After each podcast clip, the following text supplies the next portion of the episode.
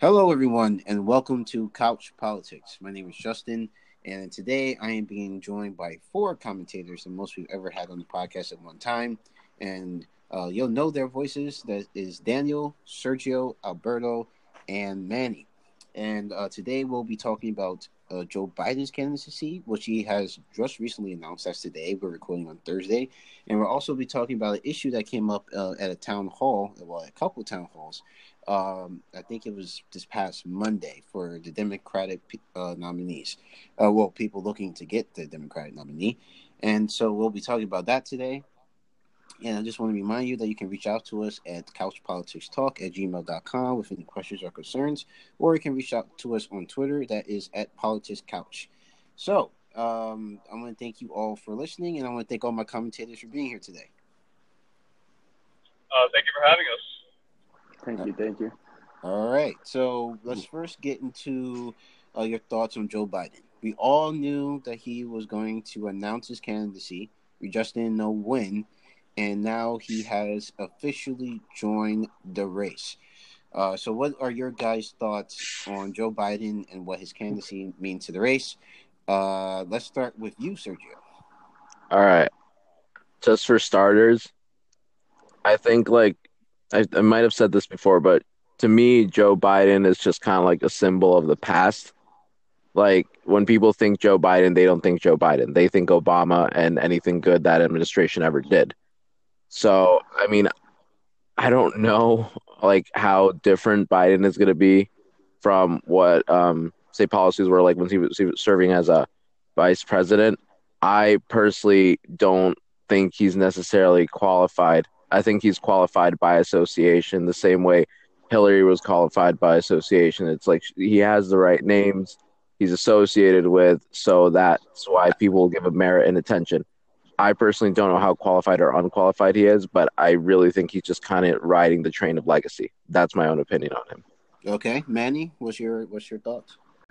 You have to realize that he's tried running for president so many times before, and this and so like there was a reason why America like, like never voted for him then, mm. um, and he's still the same person. You know, like why? Because he became vice president, which wasn't like it's not like an elected um, position. Well, I guess technically, like it is an elected position because people vote for you on the ballot. But like, pretty much, if it wasn't for Obama, I think Vice President um, Joe Biden would never have like all this attention um, that he currently has now. Um, like, that is a reason why America didn't vote for him then, and he's still the same person. I don't think his ideas really have changed, or maybe America's ready for his ideas now. I don't know, but like I'm still not jumping on the Biden train. Like I typically don't jump on trains just because someone is popular. I actually want to hear what the person's ideas first. So that's okay. kind of my thought. Okay, Daniel.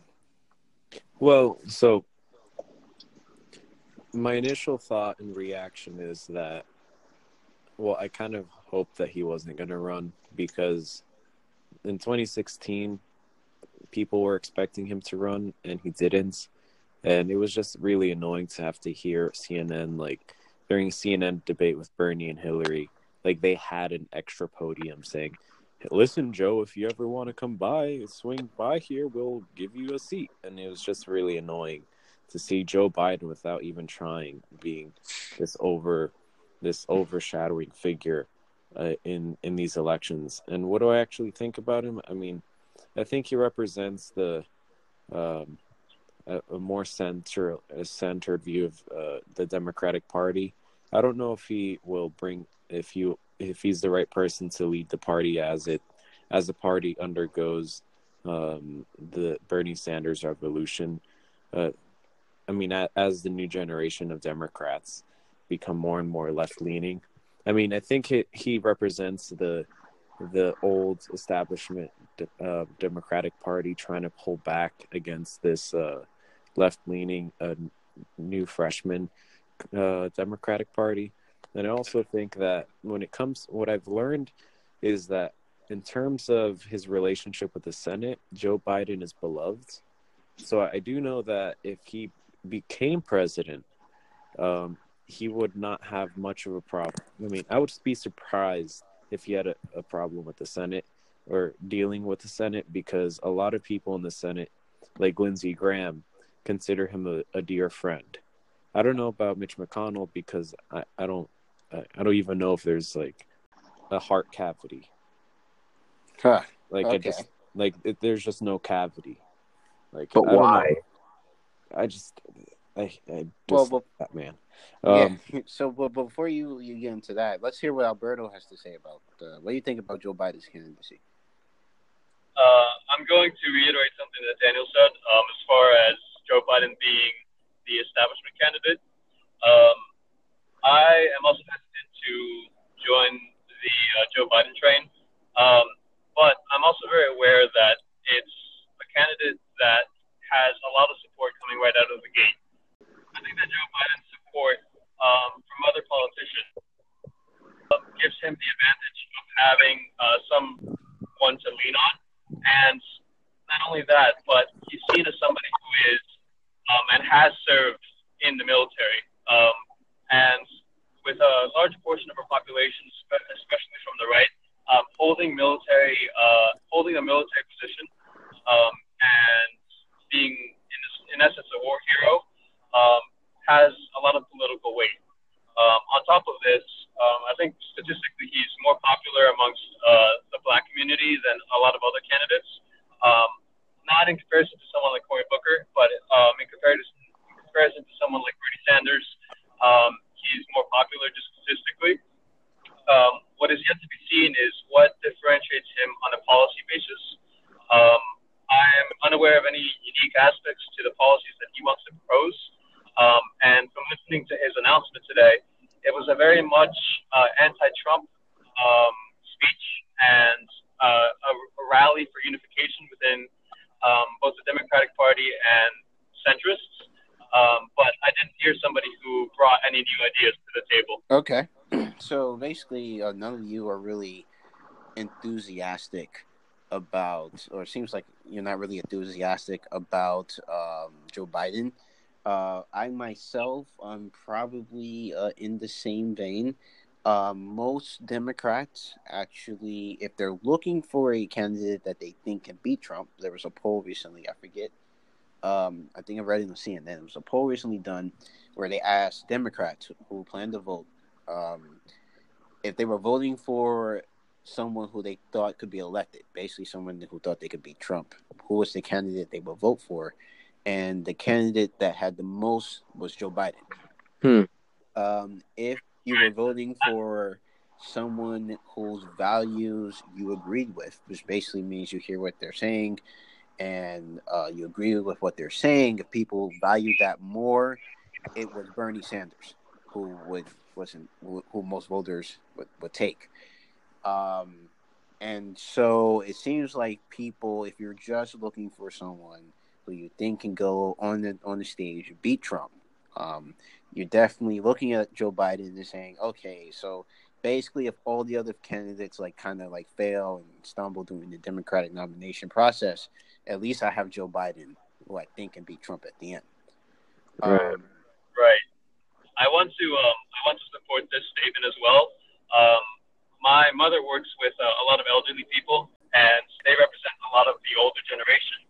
Um, and what I could tell from what she was hearing from these people was that they support Joe Biden because they think he can win, and their support for him is so adamant that they were able, they were willing to uh, free write a check um, to Joe Biden even before he announced. Wow. Um, so you see you see a lot of support from um, older generations who, who are tied to what is essentially the political establishment, or um, or who, who know Biden um, because of his age.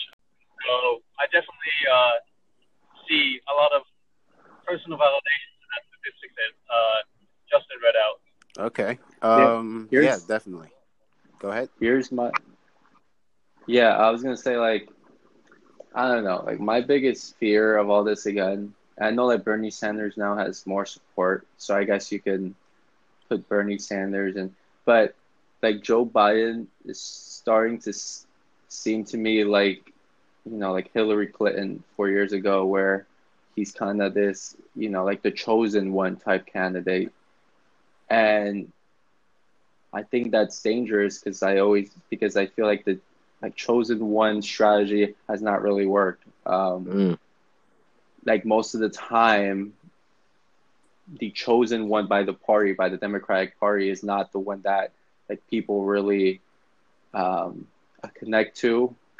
Like at the end of the day, I mean, yeah, like I know Joe Biden's more personable, like than Hillary Clinton, but he now he has some sort of baggage on himself with the whole females thing. And trust me, the moment he starts running, more things are gonna come up.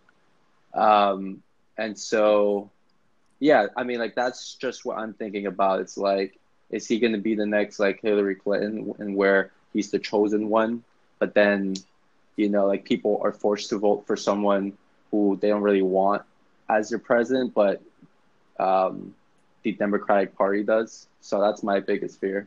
Yeah. Yeah, my my own concern with uh, Biden, and I'm like, look, look, I'm gonna say this right now, and I keep it on record, okay? Trump is gonna get reelected, and we're gonna hit the same cycle again, and it's because Democrats are not realizing that they need to stop playing the game. All right, Trump doesn't play the game. They need someone that can talk smack and shut him down. They keep going with this chosen one strategy. They keep going with the social movement stuff. Listen, there's space for the social movements. There's space for that. But right now, it's I, I see like the way we're choosing our like nominees as like sim- symptoms of a system that maybe it doesn't need to be like redone, but something is not working if this is how we're choosing our leaders. Like something needs to be Mm. reevaluated. I'm not talking about completely redo the thing because that doesn't work either. But like if this is what it comes down to, that they're always picking the shiniest of like two pieces of, you know, then maybe this isn't a good system. We need to stop thinking about establishment or non-establishment because to me it seems every time we go the establishment everybody loses. That's what happened with Hillary. And I, I'm with Manny. I think we're going through the chosen one mentality again.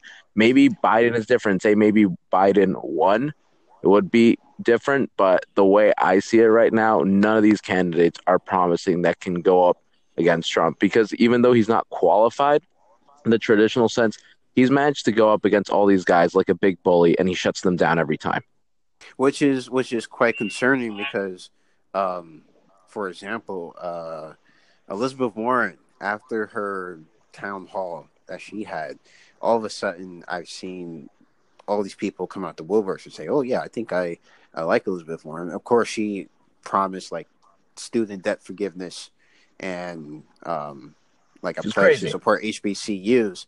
So like of course like all the people who had student debt were like, "Oh, oh yes," you know. So the thing is, is that if she makes it onto a national level, meeting Trump on a debate stage, it, it just seems like that's a, that's the, she's going to take that L, you know, Murder. just because Yeah. he's such a bully. And he already has ammo on her. It's not even like he has to put effort into it. He's already needled her about the whole Pocahontas thing. Would strongly push push back against both uh, both of those statements, um, specifically about uh, the idea of there needing to be a personality that beats Trump, um, because when it comes to, and I'm going to use two two things uh, to support this point. Um, one of these is um, how how do you predict um, that a presidential candidate will win? Um, and one of the longest standing levels of prediction is the idea that the party decides. Because ultimately, you aren't voting for president. You're voting for your representative to vote for president, right? Sure. So that's, Right. that's the way that our um, political uh, voting process works. And due to that, um, your representative has a lot of power when it comes to um, having a conversation and pushing um, information to their constituents. Um, and statistically speaking, um, the, the candidate with the most uh, representatives supporting them throughout um, the election process is the candidate that wins. Um, and that's true, I think, um, something on the order of uh, more than 70% of the time. Um, so when it comes to like choosing an establishment candidate, um, statistically speaking, if you're talking about a winning strategy, that is a winning strategy. Um, furthermore, I would push back against the sentiment that um, Trump is going to win because there isn't a strong persona against uh, a, a Trump character. I, I think that that that pushes back against the values of um, of the American people. Like people decide um, on policies, um, and it doesn't seem like that when it comes to the presidential election last uh, um, last season or in 2016. Um, but a lot of people are either one policy voters, so they think specifically support one policy, or a lot of people um, are uh, very aware of the policies that each party puts out. Um, so the idea that Trump will win just because he's good at having uh, contentious uh, conversations doesn't seem right to me. Right. Well, that's not. Well, let me rephrase Well, wait, that. wait, that. wait. That wouldn't be the only reason he would win, but I'm also looking at it like I, I would agree with you in in like the regular game. I don't think he's playing the regular game though. That that that's my issue with it. I don't think the Yeah. regular rules are Yeah. applying here, and I'm also going with the fact that presidents tend to get reelected. Do I want him there? No, but just the way I'm seeing the conventions going, and you know, part of it is my intuition, but I just don't think the usual game rules are being played. So maybe that'll apply in another like eight years, but the way I see it right now is those rules are kind of out of the game for the time being. I disagree. Wait, wait, I wait. I, I would disagree strongly too. I, I would push and, and state, like, put a stake, like, uh, as you did, that Trump isn't going to get reelected. Like, I, I see a lot of people talking about policies, and I see a lot of people talking about um, the presidency. So, I, s- um, to me, that means that there's going to be um, a bigger uh, result for people actually voting this um, election cycle um, versus other election cycles, especially in 2016, Hmm. Where you saw a lot of people not vote because they hated Hillary Clinton that much. You saw a lot of Right. people not vote because they hated um, the, the Democratic Party that much.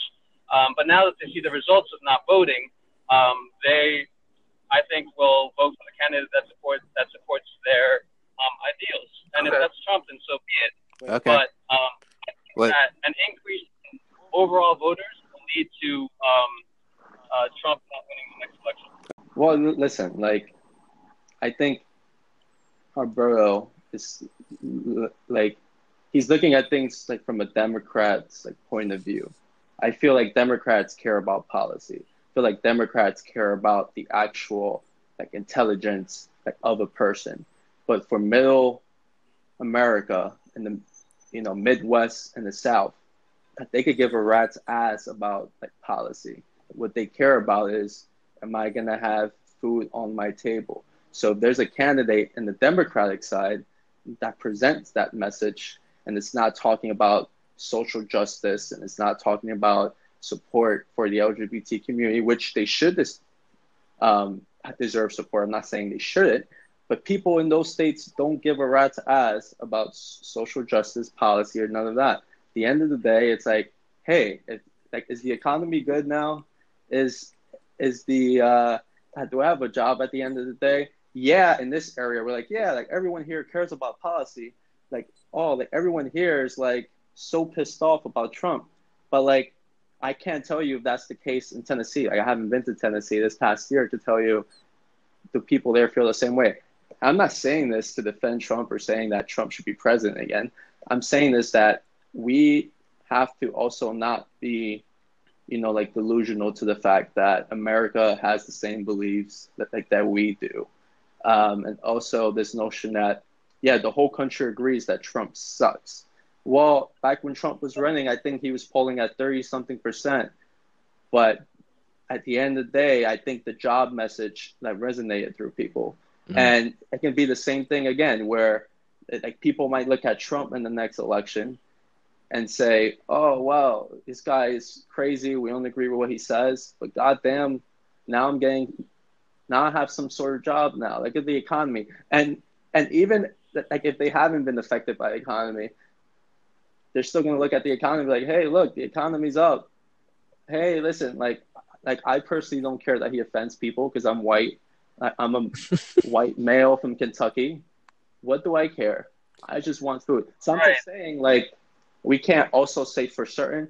We can't say certain on both sides that, but Trump does have like an advantage because like every the current president does while they're running for reelection. This notion too that he has no chance in this one, and also like there's people who actually don't believe that Trump is a bad president, believe it or not. Um, there's people who see the whole rush, like this whole Russia thing, as a hoax, even though it's like true, you know, mostly true.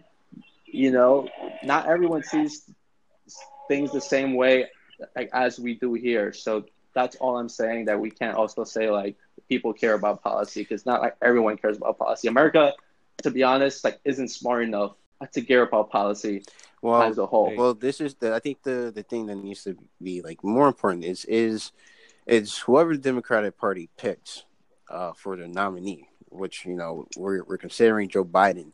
Do you think that he will make it to the nominee stage? Because that's where he has to get to first. Um, he has to beat out all the other people in his arena. And so far, for me, from looking from the outside in, the only candidate that's really been pushing some detailed policies out there. I mean, Joe Biden so far, I haven't heard any really detailed policies. Um, it has been Elizabeth Warren, but she isn't really getting, um, I think, as much attention policy wise as she should be. Mm-hmm. Like so, Daniel, you have you have anything to say? I mean, we haven't heard from yeah, you in a while. Yeah. Um, hmm.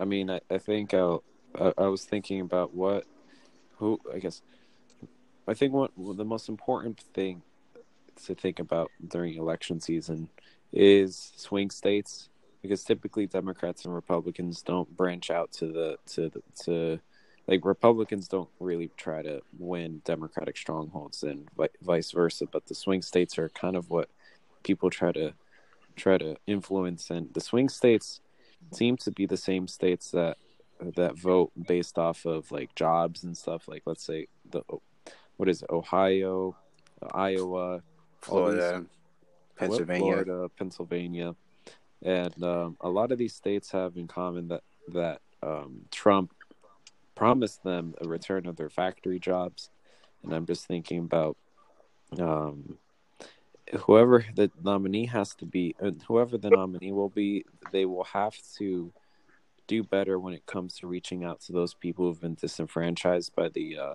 the globalization of, of our economy. And I think that Joe Biden would have a difficult time doing that unless he adopts some of the policies that um, that I've heard other people um, uh, talk about. I think with, with Joe Biden, I think he, I don't know, I think he he he probably represents more of a globalized economy that would threaten the people that that went to Trump, and I think that Democrats really got to focus on on those people who, the you know the people who voted for Obama and Trump are people who voted because of jobs. Uh, whoever is going to be the nominee for the Democrats has to has to reach out and find real political solutions. Well, real solutions to the people who have been disenfranchised in the swing states. And um, I don't know if Joe Biden really is going to do it. I don't know. We'll see. Um, I do think that if if the media starts to create media driven narratives for their preferred candidates, the the uh, you know, like how they did with Hillary, I think the Democrats will lose.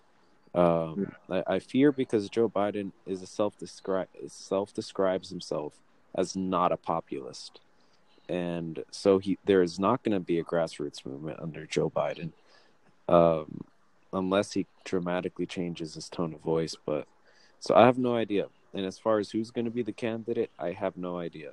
Well, it's, I mean, I think that that people have to start dropping out as soon as as soon as um, Iowa and New Hampshire vote. Uh, you know, you got to start seeing these people drop out like flies. Like, you got to let um, the bigger boys or girls accumulate their votes to to like you know, don't split the vote in, within the party. Just have like a few people running. But All I right. think we should probably move on. Yeah. So uh, with that, uh, we're going to take a quick break, and then we're going to get into the second part of the podcast. Welcome back, everyone. Uh, so we're going to get into the second part of our podcast, and today we're going to uh, continue with should people who are in prison have voting rights? Now, this is something that was a question that was brought up um, at town halls that were um, recently done on CNN. I think Bernie Sanders, Kamala Harris, and Buttigieg um, got asked the question: Should people that were in prison, people like, and I think the person whoever did it, like, included like the Boston bomber, which I think is like a terrible choice for this question, and like, like other criminals, should they have the right to vote? Bernie Sanders said yes. Kamala Harris was kind of like, what in the world? And kind of like said, I'll look into that. And Buttigieg was just like, no. I like, no, not at all. So that started a discussion among us, and then thought that would be really good to discuss it here on the podcast. So, uh, and I think we're going to get a variety of answers. There's some people who think uh, absolutely not. There's some people who think like yes, they should, but only in certain cases, and some who think it should be yes in all cases. So, um, I'm going to start with you, Sergio. Again, you said what? What's your uh, answer on that? All right, Do you think so- that prisoners should be allowed to vote in jail? It's actually kind of funny because like I kind of changed my opinion as you were outlining the different options. So I'm thinking felony, right? I'm thinking like a convicted felon. I'm thinking manslaughter. I'm talking large distribution of drugs. I'm not talking about your petty crime. Okay, I'm talking someone that's committed a crime like a felony, not a misdemeanor, and they're currently in jail. I'm sorry, I I that's just part of the consequences. You did the crime, you do the time. Once they're out, I think they should have a chance to regain their vote because like like like when you go into prison prison you're dehumanized, right? Um, you lose your rights and there's a reason that happened. I think nonviolent crimes should kind of be allowed because dude, it's nonviolent. They weren't hurting anybody. It's like I mean, like you know, someone was stealing and and uh, and doing uh, some uh, insider trading. Like, really, is that guy a threat to society? I mean, yeah, but not in the way that he's like killing people. Um, so I think for I'm gonna go with most cases. If you're still in jail, you should not have your right to vote. Okay, uh, Daniel, what do you think?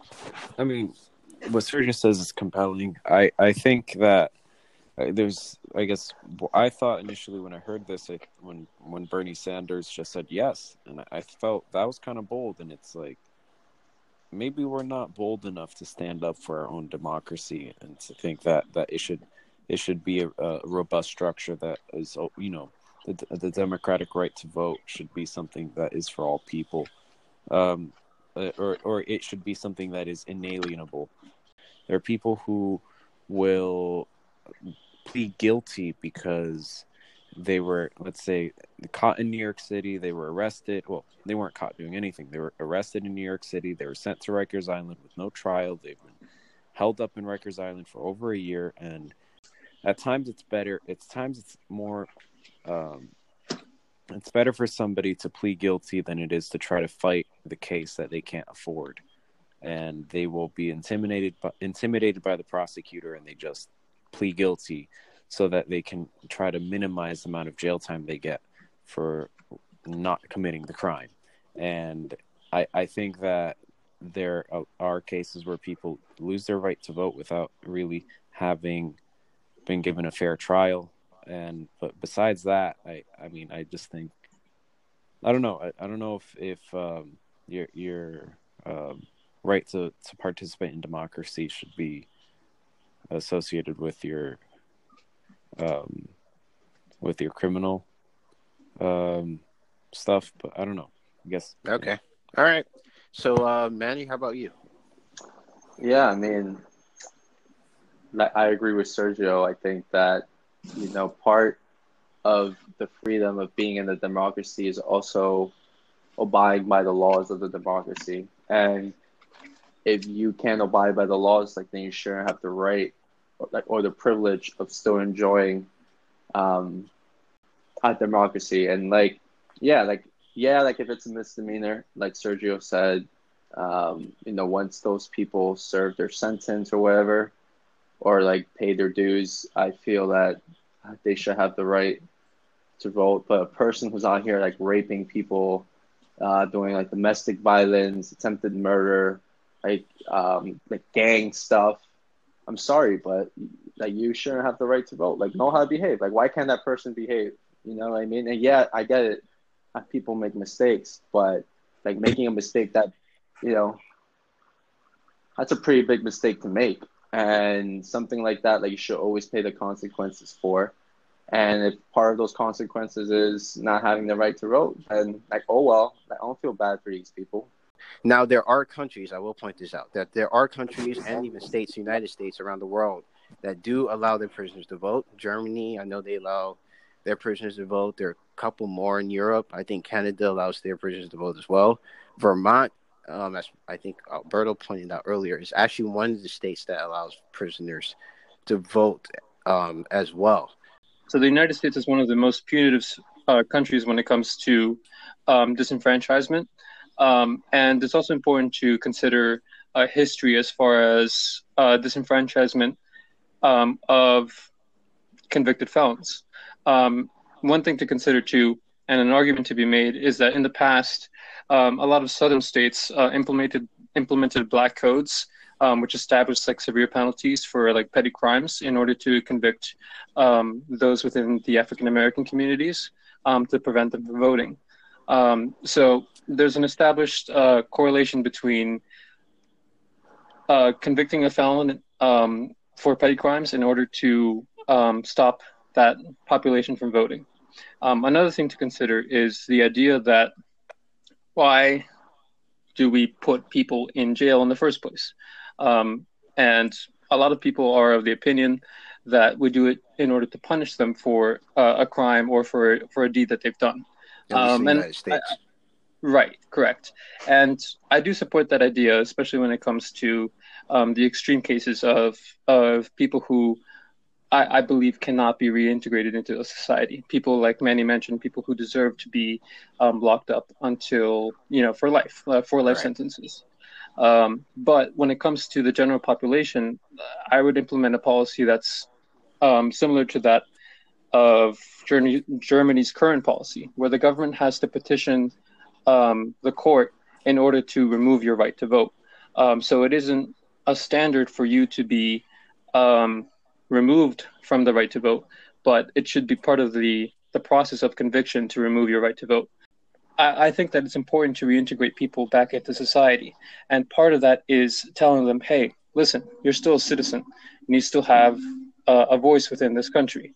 If you want to um, be part of this discussion, or if you want to be re- reintegrated into society, here's what you have to do. Um, and completely removing those rights, which um, are rights by citizens, uh, seems counterproductive to me. It's also, um, in my opinion, uh, immoral considering the amount of the, the high level conviction rate within the United States. Um, like, I believe that we uh, account for like 20% of the world's population of convicted criminals.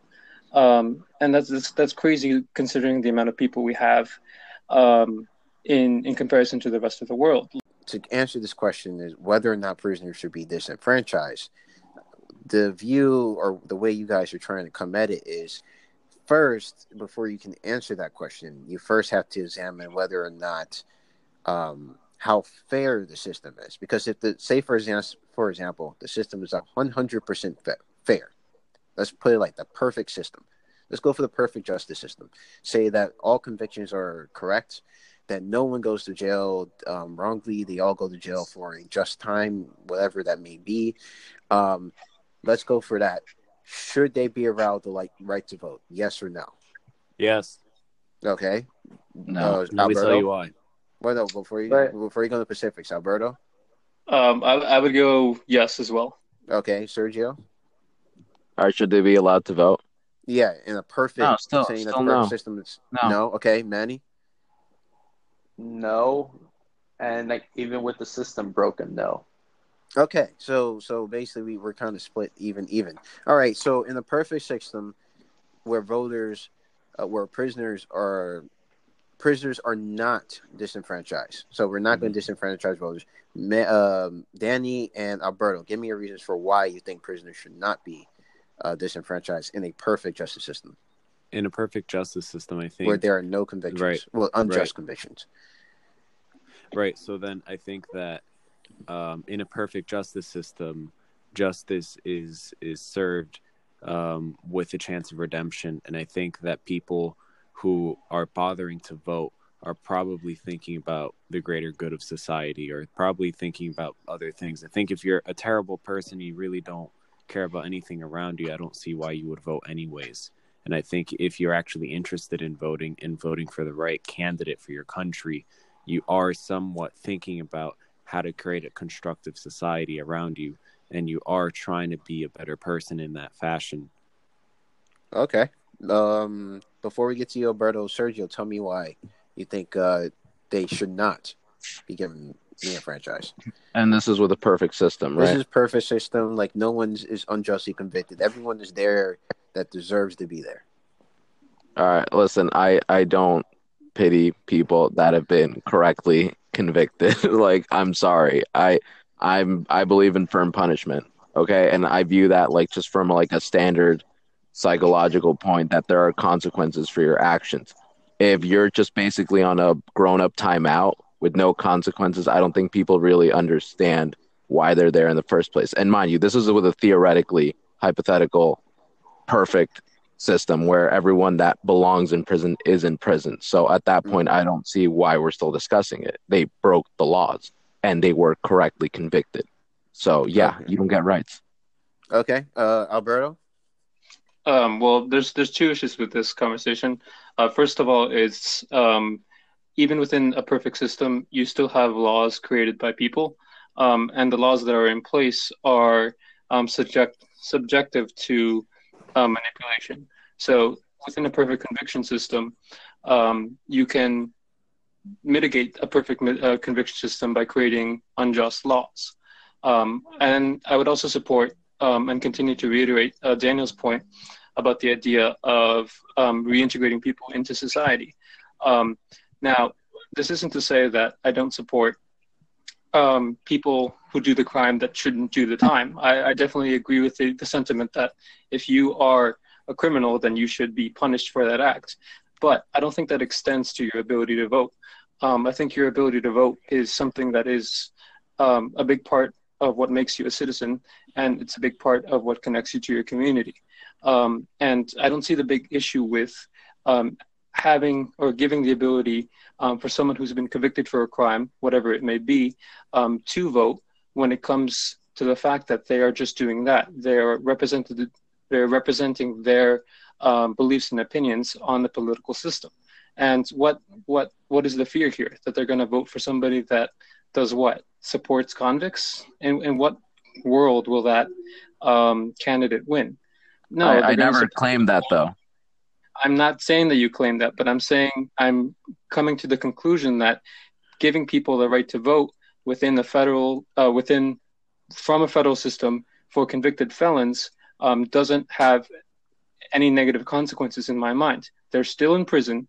They're still doing their time. They're still restricted from movement. They're still not interacting with um, the rest of society, and they're waiting for their chance to be reintegrated into society. In many cases, or in other cases, are stuck in prison.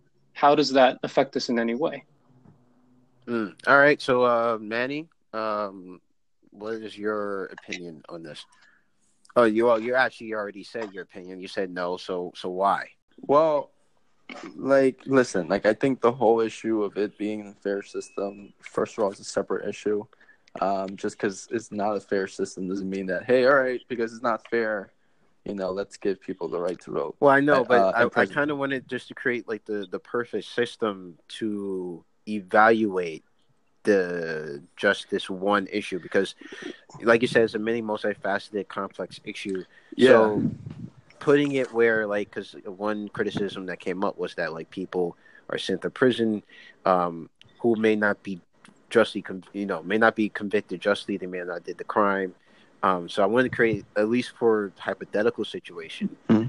where everyone in prison is there because justly. So they were convicted of a crime that they did. They're there for the, the right amount of time, so they're not being put in jail for far past what it sees the crime that they did.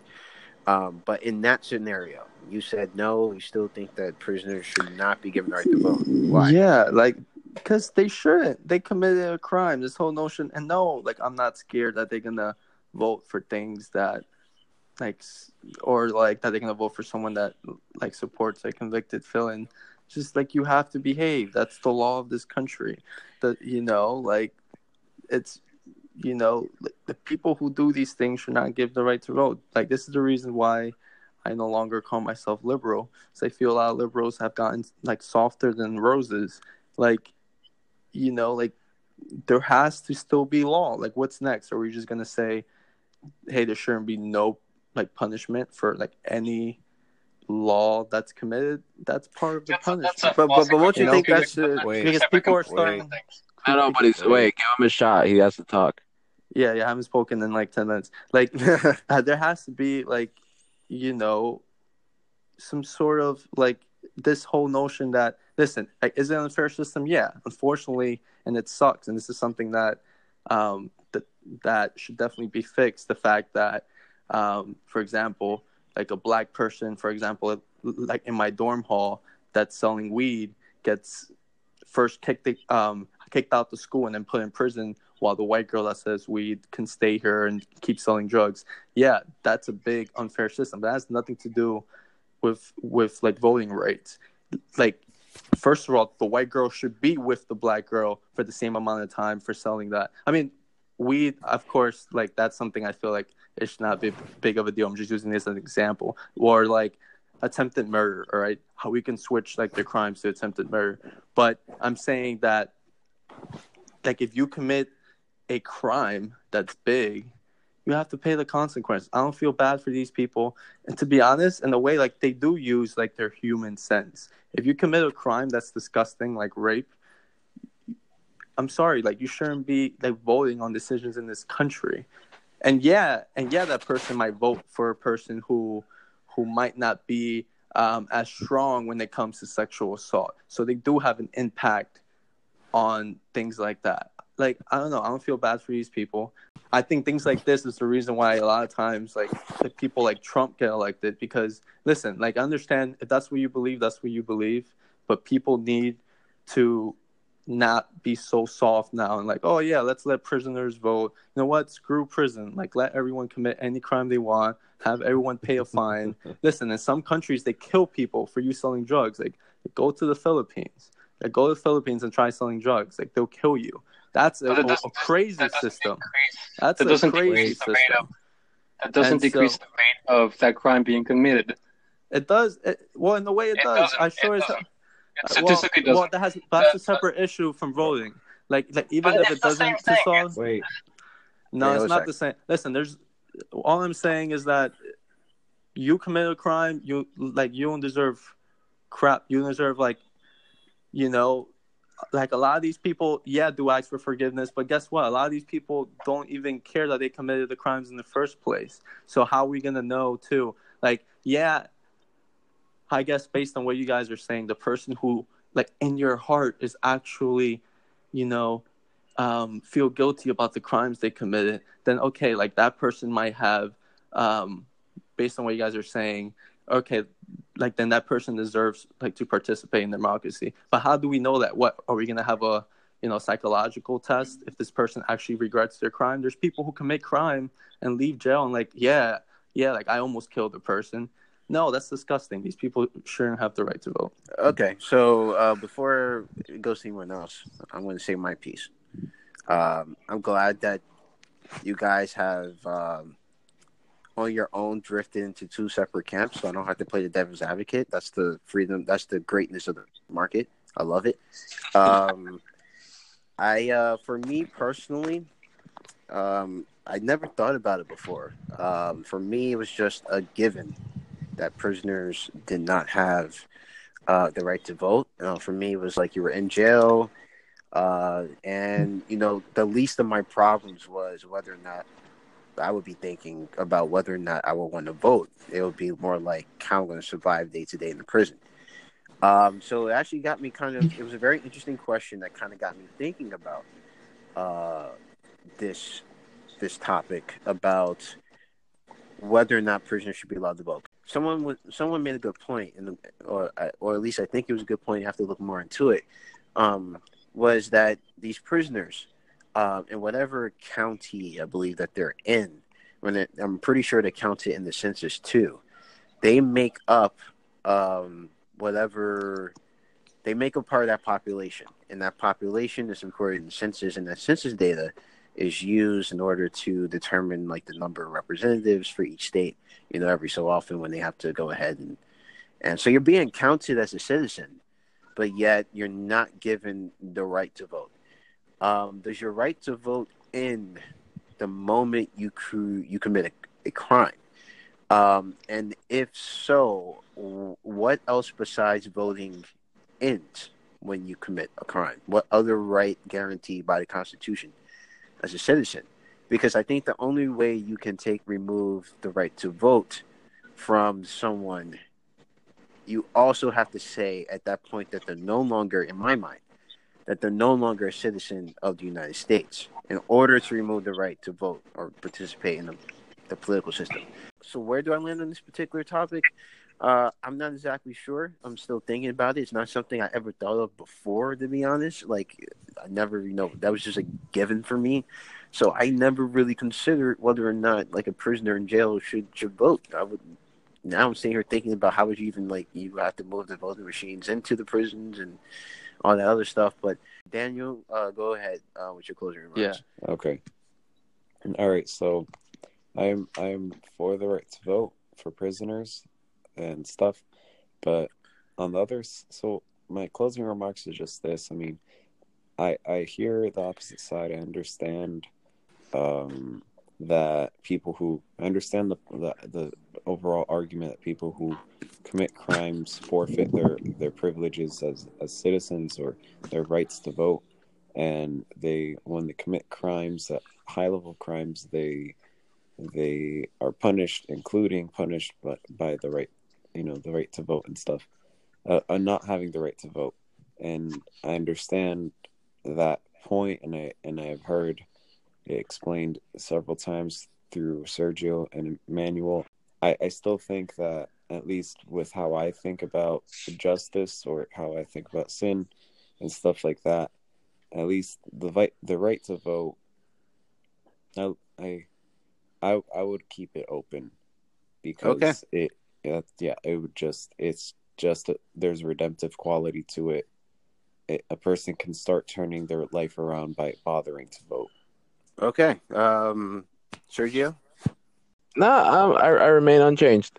like I, I'm sticking with it. I, I think like I think like people have the chance for redemption, but I think that occurs after serving the time. I think once you have like once you start like showing too much compassion at the wrong time, it just kind of makes the justice system irrelevant because what are you really losing? However, I do think it was a fair point you brought up, Justin, with the whole bit about you know, do you forfeit your right as a citizen? Do you forfeit your citizenship um, when you commit a crime? And I think that's a really interesting subject that maybe we can explore at some other time. But that's Okay. it for now. All right, uh, Alberto. Right. So for my closing remarks, I would just uh, like to um, state that the level of punishment for a crime has like no impact on that crime actually being committed again, um, and it has no impact on uh, a person committing that crime. What has an impact on um, crime rates is the level, the rate at which someone believes that they can be convicted. So it isn't the level of punishment, but um, how likely they think that they are to be caught. Um, so I also want to say that within a system, um, within the criminal system, people are there um, and they're restricted from their rights as far as being punished for not being uh, not being able to move uh, and being within the prison system. Um, so I'm in no way soft against criminals. I think that they deserve to be in jail, and I think that for th- the many crimes that have been mentioned before, um, they should stay in jail. But that doesn't remove them from the political process of being able to um, state their right to vote. And if you believe that their right to vote should be removed, then I think by extension you also believe their right as a citizen should be removed. Because at that point, what um, constitutes what constitutes you as a citizen? Um, you don't have any freedoms, and you don't have your freedom of being able to vote. Mm. All right, uh, Manny. Yeah, you know, like when I see a person like Bill Cosby, um, I don't see him as, yeah, per- I see him as a human being from not a non Christian's perspective. I don't see him as a person. I don't see him as a citizen. I see him as a disgusting like animal. He doesn't deserve, to be honest, even a chance like to be still breathing in jail. And that's all I gotta say. And and I don't feel bad for him. I don't feel bad that he's ever gonna vote again. And I'm sure a lot of people agree with me, as well as a lot of these uh, the, the Boston bomber as well. He doesn't deserve the right to vote or even see sunlight in that matter. And that's why I think that, and that's why I can live with the fact that these people like don't have the chance to vote, and the fact that these people are not treated as citizens because because a person like that is so disgusting that for him to even be like be called like an American and be my fellow countryman is an embarrassment. So that's Wow. that's, Well, I, I have to say that's that's okay. Okay. Um. So, uh, for for me, I'm going to say that my thoughts on this um whole process are still moving. Um, still thinking about both sides. Um, uh, I feel that it definitely brings into question what makes you a citizen, and I feel that being a citizen in the United States definitely um, being voting definitely makes up a part of that, and to take it away from prisoners or not give them the, the chance to, or or at least not have like a a process by which they can like appeal the fact that they can't vote or or fight that. I feel um, it's it's something I need to think about. Like I said, it's something not something I ever thought about before. Um, I'm not sure how often prisoners themselves think about it. I'm pretty sure they will welcome it. Um, some maybe, some maybe not so much. But um, yeah, I think there's definitely a discussion that I'm going to keep an uh, ear to the ground on and see like what people think, how I think. Um, but yeah, so uh, I want to go ahead and I want to thank um, everyone who participated today, especially for the lively debate we had on this last one. I thought I was going to have to be like the the really hard line, like no guy to kind of compensate for everyone kind of agreeing. And it turned out that we got basically two camps to have a really good and lively debate. So I want to thank uh, Alberto, Daniel, uh, and Sergio and Manny uh, so much for the podcast tonight. Uh, you guys uh, out there listening, you can join in the conversation too. You can email us at couchpoliticstalk at gmail.com and also politics couch on Twitter. Uh, you can reach us there. So, guys, that is the end of episode nine of Couch Politics.